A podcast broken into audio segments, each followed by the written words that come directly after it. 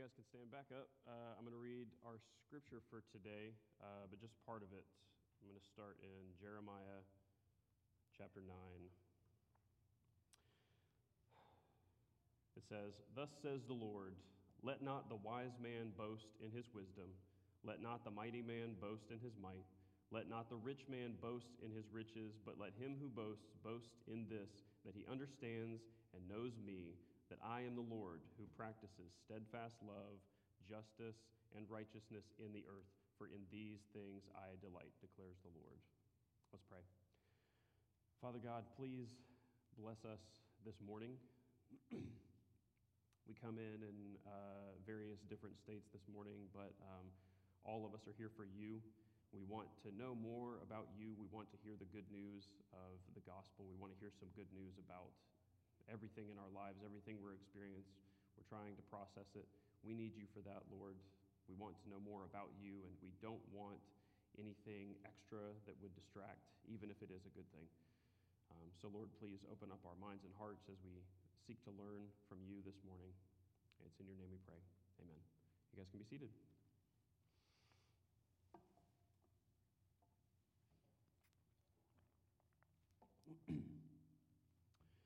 So, uh, for the, those of you that don't know me, um, I think all of you do. My name is Christian Wall. I'm a deacon here and an elder candidate.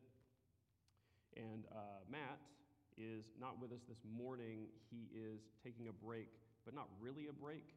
He's actually preaching somewhere else, and I can't remember where it was. And I really should have texted him this morning. He told me once, so I didn't write it down. Um, so he's kind of taking a break this morning, but that's why I'm here wanted to relieve him, but you guys have just seen me less than a month ago, uh, so hello again. Um, we are currently, if you, if you aren't aware, I think we've announced it enough that everybody should know that we are currently in a Bible study series on the book of Jeremiah right now. I'm leading that. It's every first and third Thursday of the month, and it happens right here in the lobby. And it's been really good for me. I've already read through the book of Jeremiah, and I love it. Um, but there's still so much more that I can get out of it for taking a purposeful study and trying to teach other people about the things that I've learned in that book. And there's a lot that we can learn from that book because there's so much stuff that went wrong in Israel. It's not a very happy book, it's a very sad book. But there's so much that we today can learn from the problems that Israel faced between 700 and 500 BC uh, that resulted in their exile. Um, we are wrapping up our Esther sermon series right now, and that's, that book itself is the story of Israel in exile. So to be able to step back and wonder, how did we get here? What went wrong? Uh, that's what the book of Jeremiah is about. And the content of that book is kind of hard to follow if, when you're reading it, you bring along a lot of cultural misconceptions about who God is. If you think you already understand who God is, you understand his values and his actions, and that nothing can take you by surprise, you'll, you'll be a little confused when you walk into the book of Jeremiah because in this book, God is angry, very angry. And for a lot of us, we might think, that doesn't sound very godly. I thought God was a God of love. He would never get angry. Um, but we know that there's a righteous kind of anger, a righteous anger that is rooted in love, and you see a lot of that in the book of Jeremiah. You'll see God uh, punishing people, not just any people, his own people. And that can also be kind of confusing for some of us because that doesn't make sense. God doesn't punish his people, God doesn't punish people at all until they're in hell. But that's not true. That's what happens in the book of Jeremiah. And if you want to understand more about that, uh, you can come on out and we can, we can study about it. But we begin each of our studies trying to, trying to center ourselves and get ready for any kind of confusion. As long as we understand the, the very core of who God is and what He wants, everything else will start to make sense. So here's where we start every one of our studies. We have to take a step back and say, what is God's goal here? And God's ultimate goal in all of human history, from the beginning of the Bible, to the end of the Bible is he wants to reconcile humanity back to himself. So, in the very beginning of the Bible, we see the fall, We see this split. We see that we used to be one with God. God was with us. We were with God, and everything was good and everything was right. But because we sinned, we can't be in his presence anymore because he's holy and divine. It would burn us up in a second. But also because uh, he, he wants us to want him. We want to be in his presence, but we didn't want that anymore. That's where the split happens. And all of the Bible is about God's actions that he's taken to reconcile us back. And that's how the Bible ends, is with God being with man again. And it's such great news, and we cannot wait to see it happen. Uh, but a part of that goal, God has a strategy that He wants to achieve this through. We know that we know that God is the only one. God in Jesus is the only one that can reconcile humanity to himself. But that doesn't mean that we sit by and do nothing. We are image bearers of God. God made us, and He made us for a purpose. He made us for a reason. We are His hands and feet here in the world. God makes covenants with human beings all throughout the Bible, and that's how He acts. That's how He intends to carry out this reconciling plan is through us. We have a part in that. Um, they're called covenants, and I've talked about them before, so I won't take too much time talking about it, talking about the covenants with Noah and Abraham, Moses, the nation of Israel, uh, he uses the prophets, he uses the apostles. Uh, that's, that's us, we're the church. The church is the people that are supposed to be on this mission of reconciling the world back to God. Okay? So, as we glorify and enjoy God forever, a part of that reconciling work where we are today, it's a little bit different from Israel back in the day. It's a little different through each period uh, of history in the Bible. But today, it's very clear our role in all of this reconciling is living for God and evangelism. Evangelism is our primary aim in trying to reconcile the world to God. That's what we want to do. Okay? So, even though the most important work was completed in Jesus, we carry on that good news ourselves today. So, I just wanted to get all that stuff out of the way before we look at this one scripture that, that, I'm, that I'm focusing on and the second scripture to back it up. So we're talking right now about, in the book of Jeremiah, we're looking at a moment where the people of Israel forgot who God was, and they forgot his values, and they stopped caring about all of that stuff, and they had a different idea in their head about who God was and what he really wanted. That's why I give us that reminder real quick, because that's what this problem is. There's a moment in history when Israel forgot exactly who God was and thought that he was something else. Okay? So let's just jump right into the scripture. I just read it. We'll read it one more time. In Jeremiah chapter 9, starting in verse 23 Thus says the Lord, Let not the wise man boast in his wisdom, let not the mighty man boast in his might, let not the rich man boast in his riches, but let him who boasts boast in this, that he understands and knows me, that I am the Lord who practices steadfast love justice, and righteousness in the earth. For in these things I delight, declares the Lord. There's a reason that I've read this before, and if you've been at like BGA with me or something, and you ask, like, what kind of scripture are you reading right now? I bring this one up a lot because I love it. There's so much that God is doing in these two verses. They're, they are it's here to correct some misconceptions about God, and it's also here to give some direction, to take some things out of your hand and go, don't focus on these, focus on these instead, right? It tells me not to put all my, all my time and my energy and my focus in boasting on, on wisdom and on might and on riches. Even though those are good things, they're not worth spending all my time on. Instead, I'm supposed to spend all my time and all my boasting ought to be in understanding and knowing God. And it makes it so simple and so plain. As long as I never lose sight of the character of God, as long as I never trade values and decide to value something that God doesn't value, then, then I'm on the right track. And these two verses set me right all the time. And, and this, this instruction in this verse can be applied on so many different levels. It can apply to just me, all on my own in my private life. It can apply to the way that I order my family and the priorities that we set as a, as a family unit. And it can also apply to our, our whole nation, right? It was said to the people of Israel because the people of Israel, their entire nation, needed this, this, this check. Hey, fix this. your, your, your priorities as a nation are on wisdom and might and riches, and it shouldn't be. Instead, you should think more about me. You should want to understand and know me. I have values. Follow these instead. Okay? So, I'm, I'm not the only one that liked this passage. Uh, today, the other scripture that we're going to be reading is coming from someone else who's studying the book of Jeremiah, and his name is Paul. Uh, I, I love when this happens in the Bible, when you hear something that, that you go, hang on, I think I've read that before, and you have to flip back and find who they're quoting, find the original scripture, and just knowing that Paul was reading Jeremiah and taking instruction from it and, and teaching people directly from it, it, it it makes me feel good. I like that a lot. The gap here is 600 years, by the way. So, to give us some context, that's about the gap from us today to the invention of the printing press. That's how far back Paul has to look to remember what Jeremiah was talking about. And a lot of stuff has happened in between that time because for Jeremiah, Jesus had not come, Israel was just being destroyed, uh, it, it was going very poorly.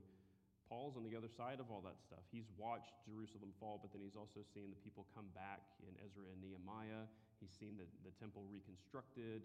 He's seen Israel not restored to its former glory, but he's seen it, you know, rise again. And he's seen uh, Rome take over, and he's seen Jesus show up on the scene, and he's seen the gospel itself play out in human history. And so for him to look back at Jeremiah and still apply it to his life and apply it to his ministry is really great news you know, even though everything has changed, nothing has changed. It's the same God. And I really like that. So let's jump right in and let's see what, let's see what Paul took out of this, this verse in Jeremiah. We'll start in 1 Corinthians chapter 1.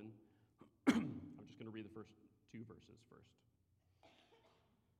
For, for the word of the cross is folly to those who are perishing, but to us who are being saved, it is the power of God. For it is written, I will destroy the wisdom of the wise, and the discernment of the discerning I will thwart. okay. So, just for a little bit of context, this is not really a study in the book of 1 Corinthians, but just a little bit of context. The church at Corinth was one that, that Paul liked, but they were, they were kind of uh, I've heard them described as a combination of a little New York, a little LA, a little Vegas. They were morally bankrupt. They were modern. They were at the crossroads of a lot of different civilizations. There was a lot of cultural exchange. They were highly educated. This was a hot spot for the advancement of humanity, but it was also morally corrupt. And when Paul went there and started a church, it was successful, but you can imagine that those people had a lot of hurdles to get over to try to redeem the culture that they were a part of. To become a church out of a culture like that is a little difficult. And you might carry with you some old habits, some old values, and they have a lot to unlearn. So, it, it, so in this moment, they're kind of given to a little bit of tribalism and they're splitting over secondary issues and they're, they're finding teachers that they like and favorite. Uh, but, but they're losing sight of the core message. And that's what Paul's trying to draw them back into, is the very center of the message. Guys, let's stay focused. This is what we're supposed to be thinking about evangelism, the gospel. That's what we're supposed to be thinking about. And he's got to remind them first that God's ways and his wisdom is contrary to the thinking of this world. It's upside down to the way that the world is thinking. Okay?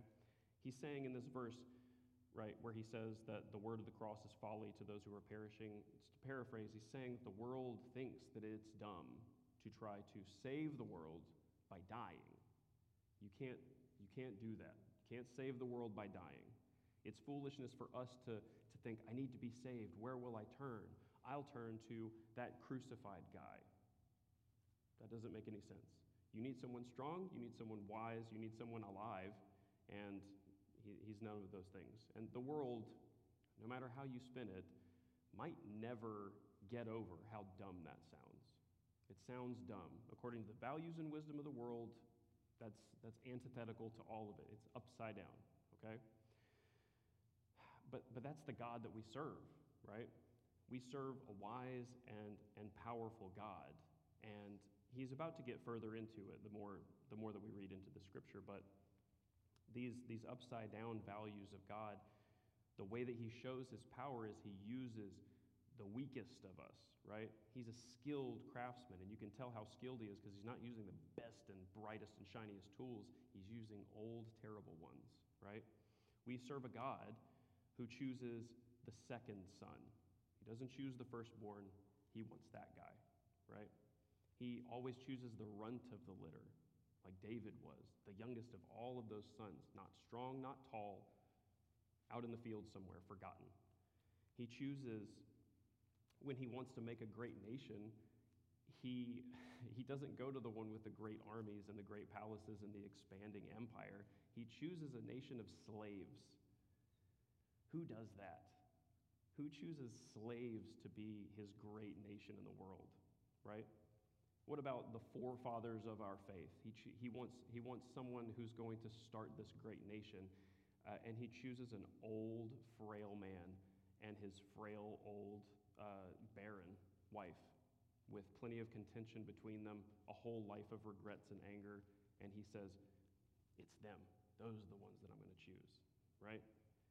He, he chooses the old and the frail, but he also chooses the, the people that feel like they're way too young, like Jeremiah. He's either going way old or way young, but he never goes in the middle where we go. We want might, we want strength, we want power, we want charisma, right? We want Saul, but God didn't want Saul. God wanted David, right? So, how strong is our God? How encouraging is that knowing that He uses all those people? What that tells me is that He can use me. I can be used by God because I'm not way up there. I'm not sensational, right? We serve a powerful God that doesn't just work through the powerful and the dynamic and the charismatic people. He chooses people like us. You know, not to fault any of you. I'm sure you're great, but I'm not, okay? So, knowing that we're fighting that uphill battle, right? The world has existing values and we're trying to trying to advance ours, but they don't get it. They may never get it. Feels like we're at an impasse. So, what do we do? How are we supposed to evangelize in a world where their thinking is contrary to God's thinking? Let's, let's read on and, and we'll start to understand. I'm reading in verse 20. so, where is the one who is wise? says Paul. Where is the scribe? Where is the debater of this age? Has not God made foolish the wisdom of the world? For since in the wisdom of God the world did not know God through wisdom, it pleased God through the folly of what we preach to save those who believe. For Jews demand signs, and Greeks seek wisdom, but we preach Christ crucified, a stumbling block to Jews and folly to Gentiles. But to those who are called, both Jews and Greeks, Christ, the power of God and the wisdom of God. For the foolishness of God is wiser than men, and the weakness of God is stronger than men. Okay? So the world is, can't quite figure it out. We, we've got that. When Paul says that line there, when, he's, when he says, who is, who is the one who is wise? Where's the scribe? Where's the debater of this age? It's kind of a taunt. It's kind of like a challenge, like he's, he's throwing his glove out for, a, for a duel or something, right? He's, he's pointing to the salvation that God offers to us as people and he's saying, Did you really think you could figure this out? With your powerful human reason, you thought you could overcome sin like this? It, he's kind of like taunting the wisdom of the world. Where, where are you? But he's, he gives a couple examples in the world. He says that these are the people Jeremiah is talking about that boast in wisdom and they boast in might and they boast in riches. That's what they boast in. So Paul is starting at a good place. If we're back in our focus of trying to figure out evangelism in a world where they don't want it, uh, he wants us first to consider our audience. Consider our audience. Let's look at who we're preaching to. He gives examples.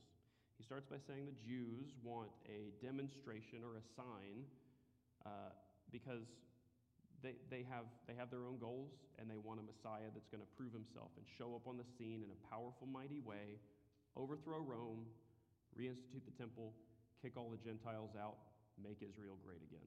That's what the Jews want, okay? And that's something that we want too. We like that demonstration of might and power. That's what we're looking for. And when we don't see it, uh, we start to wonder what's going on with God, right? They boast in might. Or you've got the Greeks. The Greeks were famous for, for boasting in wisdom, right? But wisdom is just a means to an end.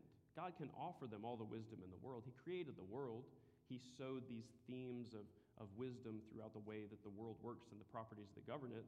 So, of course, He has wisdom to offer. But when the Greeks get that wisdom, they're willing to push God aside and go, Thank you, we're going to go do what we want to do with this now. We've got what we need. They boast in wisdom. And then you've got, uh, you've got the law, even, right? God gave us the law, and the law is good, and it's godly. It's godly wisdom. Uh, but the Jews, historically, did the same thing with the law. They took the law and they said, This is great. I can't wait to oppress people based on this law. I can't wait to subjugate the entire population with this and maybe even add to it. God, we don't need you anymore. You can see yourself out. We've got what we need, right? They're boasting in wisdom again. They're saying, We have the answer. Why can't you figure it out? Why can't you get on my level? Look at, look at how well I keep this law. And other people in, in, in Corinth, for instance, you, you can take the blessing of God that He's given you, good gifts of grace, you know, food and wine and sex and uh, safety and security, nature, even all the enjoyment that creation is full of, the riches of God, and it can turn into idolatry. It can turn us into being almost more animal than human. We can exchange the image of God that we're supposed to have, where we enjoy things rightly, and just kind of turn into hedonists. Uh, boasting in the riches of God and saying, Look at all the richness that God has filled my life with. And we lose sight of who He is. We push Him aside and take His stuff and say, I'm fine with just this. This is all that I needed. Okay? So, in thinking about evangelism, if we offer these things to people and they can just take them and walk away and leave God, then that's, that's not the right strategy that we should have, right? God definitely has these things. God is a wise God. God is a God of wisdom. He is a God of might. He is a God of riches. And we should even talk about those things. But I think you'll find if you try to use that as your strategy for evangelism, then you'll kind of come up short, okay? So, for instance, I've, I've tried to talk to people about Jesus, and, and the conversation the conversation, a lot of times, if they're leading it, will lead into the area of uh, news and politics because that's the way that a lot of people talk about Christian ethic, ethics these days. You see it in a headline, see it in a tweet, see it in a news story, see it in some debate about public policy, and that's the area that people want to talk about. And our Christian values that are being debated on, on the world stage, uh, they are a fine thing to talk about because we do have a good value system. We, we do because it's from God. Uh, but it's not, the, it's not the central thing that we ought to be talking about, okay? I've had debates with other people when I was more in the mood to debate when I was younger, um, not so much anymore. Uh, debates about uh, the historicity of the Bible, how reliable the Bible is as a historical document. And it is. And I still like talking about it. I haven't done my homework right now, so I can't pull out all of the facts that I, that I had at once, but talking about things like how many, uh, how many direct copies of the Bible we have versus other historical texts and all that kind of stuff, just like proving the Bible. It's a great study, and I like it, uh, but it's not the central thing that I should be boasting in. I'm, I'll waste a lot of time on that issue, and this person is not any closer to knowing God or loving God, right? Even though it's a good thing to talk about. Um, I've had very good conversations with people about Christian wisdom, about Proverbs, and, uh, and people like that. People like that a lot. People talk about the golden rule, talk about doing unto others, um, uh, love your neighbor as yourself. People like that. It's nice. It's very quotable. It's very tweetable. It's, it's a nice thing to live your life off of. And I've met plenty of people that, that feel like, oh, that, that Jesus was a pretty nice guy. I, I have no shortage of those people that I've spoken to. But none of those things, none of those secondary issues are enough. Those things are still central to me, and I love talking about them, but it's not the central thing that will help save you, that will help people understand. So we still want to save these people. these people that we're debating or that we're talking to, I hope that our attitude towards them is one of love and one of, of, of seeking, like, I, I want to help you, I want to save you, right? If that's our attitude, then we, we're still kind of coming up short. We need, we need instruction. So, what do we boast in? If it's not going to be any of these things, what do we boast in? So, let's read on. I'll uh, pick back up in verse 26.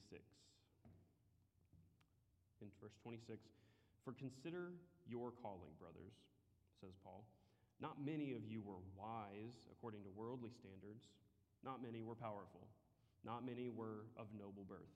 But God chose what is foolish in the world to shame the wise. God chose what is weak in the world to shame the strong. God chose what is low and despised in the world, even things that are not, to bring to nothing things that are, so that no human being may boast in the presence of God. And because of him, you are in Christ Jesus, who became to us wisdom from God righteousness and sanctification and redemption, so that, as it is written, let the one who boasts boast in the Lord. that's it. That's, that's it, it's exactly what we read in, in Jeremiah. What do we boast in? We boast in the Lord. Okay? So let me break it down. God is wise and even wisdom itself begins with the fear of the Lord, right? But wisdom alone can't save you. And God is, of course, mighty. He is all powerful. And He exercises complete control over the natural and the supernatural world. God is mighty. But God being mighty doesn't save you. Okay? And God is rich. And it is within God's power to make people either rich or poor. But God's riches cannot save you. Okay? So, what will? What does save us if it's not the wisdom and the riches and the might of God? It's the fact that God is our Father. We as Christians call God Father, right? That verse that we just read, there's a real, real central article in verse 30 and because of him, you are in Christ Jesus, who became to us wisdom from God, righteousness, sanctification, and redemption. You are in Christ Jesus. Okay? So, before, we, we thought when we talk about uh, when we talk about God and we talk about His wisdom, might, and riches, before if we're not in Christ, we're not on the same side as all that wisdom, might, and riches. He's over here headed straight for us. All of his energy is focused on taking us out. But now that we're in Christ, all of his power is behind us, pushing us forward. We're in Christ. Okay? So now things have things have flipped. We've forgotten in all of this discussion and debating and everything, we've forgotten that God is a God of justice. And if it wasn't for Jesus, we don't have a share in all of the riches and the goodness of God. We, we don't belong in there. We have no business even talking about it, okay? And we would be enemies and rebels of a righteous God if we weren't in Him, okay? The message that we're, that we're trying to get across is that all of us are born sinners right? We're not born neutral and we get to kind of figure it out as we go along. One day we lean wrong, one day we lean right. No, we're born rebels and sinners. We don't have a share in what God has, okay? And we might think, we might be, uh, be persuaded into thinking we just need a little wisdom to get ourselves back on the right track. We just need a little wisdom to help us navigate life. We need a little bit of might from God to conquer our difficulties, but then we're fine on our own. Or we might just need a little bit more riches, just a little more riches to enjoy and live a free and easy life. But that is not what this says. None of these things have dealt with our core problem, our absolute core problem. None of them have dealt with our sin, okay? If we're looking for peace and we're looking for satisfaction and joy, these are things that can't be found here, and they can't be found in wisdom and riches and power and all that stuff. That deep satisfaction and joy and peace is stuff that can only be found in God. And God is on the other side of a very great divide that is uncrossable. And there is no cunning or force we can use to break our way in there, dig our way under, jump our way over, or walk around. There is no way. It is an impassable barrier between us and God, and that leaves us in a hopeless position. What do you mean there's nothing I can do? That's frightening. What do you mean everything is always going to be out of reach? Nothing will ever satisfy. There'll always be a bigger fish to come and eat me no matter how strong I get in this life. You mean to tell me that I'll never get there? I'm always doomed to come up short? But it's the truth. Okay? But, the, and, the, and the point is not that, oh, oh I, I could get over there if I could just knuckle down and stop sinning. Just stop sinning and then I'll find myself in heaven one day. Because even if, and it's not possible for us to just really try very hard for the rest of our lives to be very good, it's that that hasn't dealt with any of the stain and damage of our past. Not just things that we've done, but things that other people have done to us. We're covered in the effects of sin, and that's something that can't be overcome. So that puts us in an even more hopeless place. It's not about our action from this point on and we'll really shape up. But no, we haven't dealt with our past and we never can. Okay? That's the hopelessness that we find ourselves in. But it's not about what we can do to get over, it's about what He has done in reaching over and coming to us in the midst of our sin, in the midst of our hopeless place. God reaches over. And that's exactly what the cross is. Because that cross that the world calls dumb was supposed to have me on it. I was supposed to die on this side of the wall and never make it in there. But instead, someone else died. Instead, God Himself died to allow me to be in His presence. That is the power of God. The world calls it dumb, but we understand that that's the only way past this barrier. That all the wisdom in the world and all the resources of the world can't hope to achieve that. But God can. And God did, right? He let me into his presence, and no amount of proverbs, no law, no muscles, no army, no riches, none of that could do that. So none of them are worth boasting in, okay? So when Jeremiah says, Let him who boasts boast in this, that he understands and knows me, that I am the Lord who practices steadfast love and justice and righteousness in the earth, for in these things I delight. That's, that should be the heart of our evangelism, is that the more time we waste on those secondary issues and trying to put a nice spin on things to make everybody feel comfortable, we will miss the very core truth. And I know that that puts you in a difficult position because now nobody wants to talk about sin. Nobody wants to talk about that core problem that's headed for all of us. I, I would, it would be strange if I, what we call polite conversation, it doesn't make sense to bring this up around the water cooler or bring this up. It, there's not a lot of forums left to talk about the deep sin that we all deal with. Uh, but I don't want to leave you guys in, in the dark, okay? I, I want to give you some advice, but I, I want to warn us away from that temptation because it, it is hard to come up to someone and straight up call them a sinner. So maybe don't do that. Maybe choose a different way around. But don't miss it, though.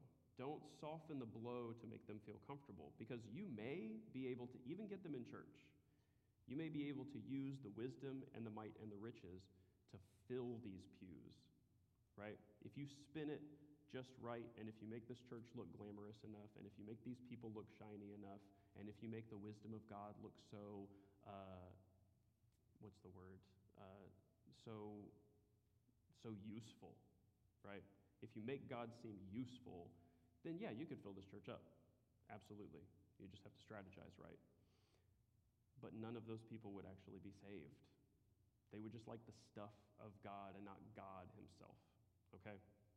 So, don't soften the blow, but there is technically kind of a way to soften the blow. There's, it's, a, it's just, it's the one tip that I've got, okay? My personal tip that I have found is to talk about your sin okay? To be vulnerable, all right? So, as, as vulnerable as the situation allows. I'm not going to talk about every sin that I've ever done with everyone I've ever met. I'm going to pick and choose. I'm going to be wise about it, and you can too. But the people that you live around, work around, your neighbors, if they've known you for long enough, they know you're a sinner already. They've already seen it firsthand. Even if you thought that you were sneaky about it, they might think of you as just another person. They might not even think of you as like a Christian. And that should put us in a, in a frightening place. But if they already know about your sin, then you're free to talk about it. And you're free not just to talk about it, but you're free to boast in the fact that God saved you from it, right? Hey, look, I know you've known me for a long time, or even take this opportunity. I've sinned against you, and you may not have known it. I just want to set the record straight. I want to be clear here. What I did in this, in this situation, it was wrong, and I just want to repent to you and ask you if you will forgive me, because that's what, that's what God's told me to do, okay? That seems strange. I don't know if I want to do that. It seems strange to the rest of the world because, like I said before, God's values are upside down to what, to what the world values. The world doesn't value vulnerability that deeply. The world really likes facades. The world likes a powerful image. The world likes you to be put together and likes, likes for you to have it together. And so the moment that you take all that stuff down and you go, I'm a flawed human being behind here, they go, Whoa, I don't know if I wanted to see that. But how powerful is it for someone to see the real true vulnerability that they know they're hiding and to watch it get dealt with right there in front of them? To watch someone go, you know, I was broken once. You know, I was I was in a real sad, sorry, terrible place, but you know God saved me out of it. For them to go, "Oh, that's great. You know, I'm also in a sad, sorry place. You know, privately, I don't tell anybody about it, but I don't know what I'm doing and I'm afraid a lot. And I wish that I could have the security that they just talked about. And you know what? He just gave me the answer. I think I might give that a try. Okay? That's my one tip. That's all I've got. When, when we read that, that portion in Jeremiah, that should just be our reminder. There's a lot of stuff to talk about about God because God is so God is so wise, God is so mighty, God is so rich. But if we talk about all that stuff and leave out the most important central part about us being saved from our sin, then we've messed up. So if we take one thing away, boast in God, boast in that God has saved your soul. That's the most important, th- most important thing, the most central thing that we can. Remember that. Boast in the fact that I'm a sinner. I don't belong here.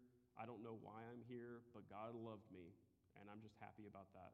I, I, can't, I can't stop smiling about the fact that God loved me and saved me. That's all I can say. Okay? So, with that,